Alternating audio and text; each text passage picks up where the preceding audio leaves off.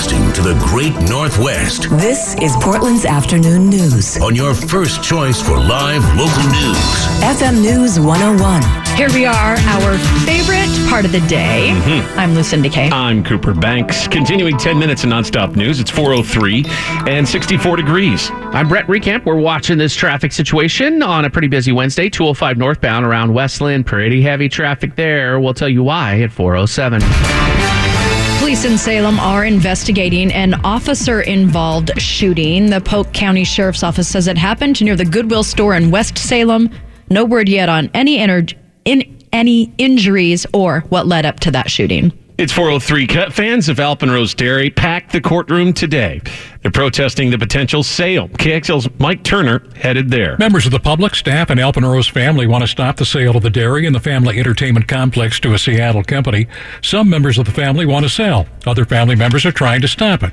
Candace Lowe organizes volunteers the dairy. And then I help orchestrate Christmas in Dairyville every year. It's really hard to do that. And I run the candy store, the concession stand, and the bakery. Wow. So you're worried about all those things that could, could be lost? Well, I'm worried about the community and how it affects all the children that go there. I mean, I've had little cans on the thing to collect donations for Al- Save Alpenrose. Candace believes they eventually want to sell off all of the valuable property for housing development. Today's hearing was the first in a series to be held in Multnomah County Court. Mike Turner, FM News 101. We still don't know if a strike will hit Oregon's seven public colleges. KXL Steve Leader reports. The fall term begins soon.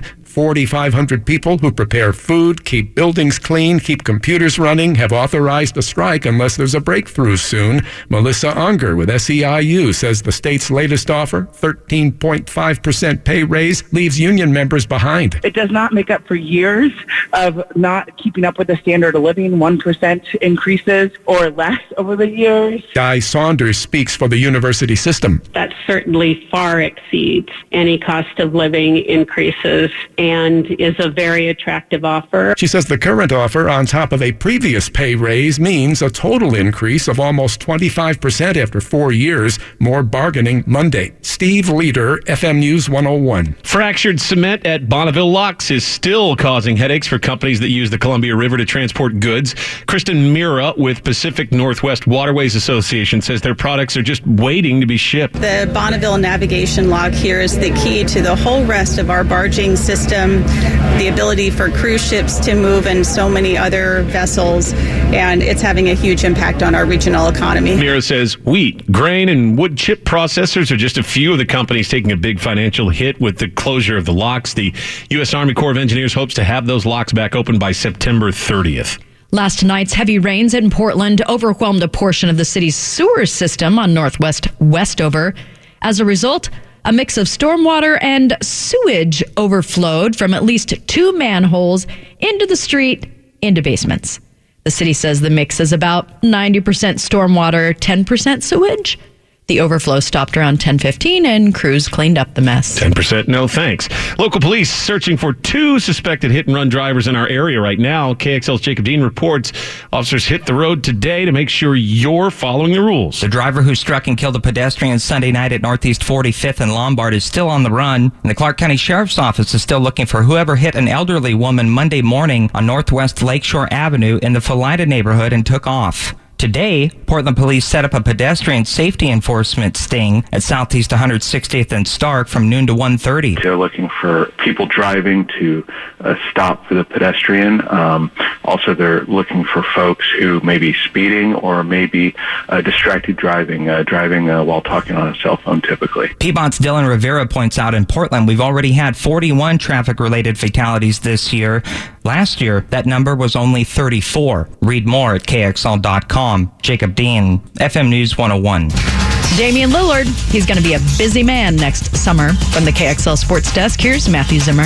Damian Lillard committed to playing with Team USA for the Olympics. In an interview with News.com Australia, Lillard said he plans to be a part of Team USA during the 2020 Tokyo Olympics. Lillard chose to skip the FIBA World Cup with Team USA this summer in order to focus on the upcoming Trailblazers season. And a New Jersey high school referee who forced a wrestler to cut his dreadlocks to compete in a match was suspended today. The New Jersey State Division Division of Civil Rights investigated an incident from December 2018 where wrestler Andrew Johnson, who is black, was told by a white referee, Alan Maloney, to cut off the dreadlocks, or Johnson would be forced to forfeit during a wrestling meet. Johnson and his coaches initially protested the decision before the wrestler ultimately agreed to the quick haircut. The referee, Maloney, will be suspended for the next two years. And HBO announced a new all access college football series titled 24 7 College Football. It will chronicle Arizona State, Florida, Penn State, and Washington State in season, and it begins in October. With sports at 15 and 45, I'm Matthew Zimmer for FM News 101. Time for the five things you need to know today.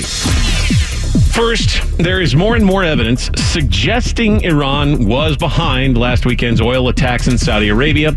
Iran denies the claim and is warning the U.S. not to take military action in response. Here's CBS News national security correspondent David Martin with more. There are satellite photos uh, that were taken by the U.S. of an air base in southwestern Iran where preparations for the attack were being made. The problem was that at the time, uh, the U.S. did not realize the significance of those photos, and so the, the photos were useless in, in heading off this attack. Martin says fragments of the weapons used in last weekend's attacks are now recovered. Everything looks Iranian made. But it's worth noting much of the rest of the world does not trust U.S. intelligence and their conclusions about these attacks. So, a group of UN inspectors are on their way to Saudi Arabia to begin an independent international investigation. In the meantime, We'll be uh, adding some very significant sanctions onto Iran. And what will they include, sir? We'll be announcing it over the next uh, 48 hours. President Trump talked to reporters earlier today in Los Angeles. U.S. Secretary of State Mike Pompeo is on the ground meeting with Saudi leaders today. He called last weekend's attacks, whoever launched them, quote, an act of war. The Federal Reserve cutting interest rates again. Today, the panel of U.S. central bank managers agreed to cut rates by another quarter percent. What does it mean for us? For people in debt, it's good news. Your monthly payments will go down a bit. But for savings, it's bad news. If you've got money in a savings account, a checking, a money market account, or you're trying to renew a short term certificate of deposit, you're going to see lower rates, and there's not much to do about it except perhaps shop around and see if you can get a better alternative. That's CBS News business analyst Jill Schlesinger. President Trump announces he will revoke California's ability to set stricter fuel economy standards. California Governor Gavin Newsom says this is just the president picking on California. This was a, a move, you know, demonstrable move to assert power and dominance, aggressive move against the state. A few days before UN Climate Week to punctuate a point. Also worth noting, major U.S. car companies are not exactly happy to see this legal fight between Trump and California because it could disrupt years of planning. And President Trump announcing who his fourth national security advisor will be. It will be Robert O'Brien. He's been working as the special presidential envoy for hostage affairs at the U.S. State Department.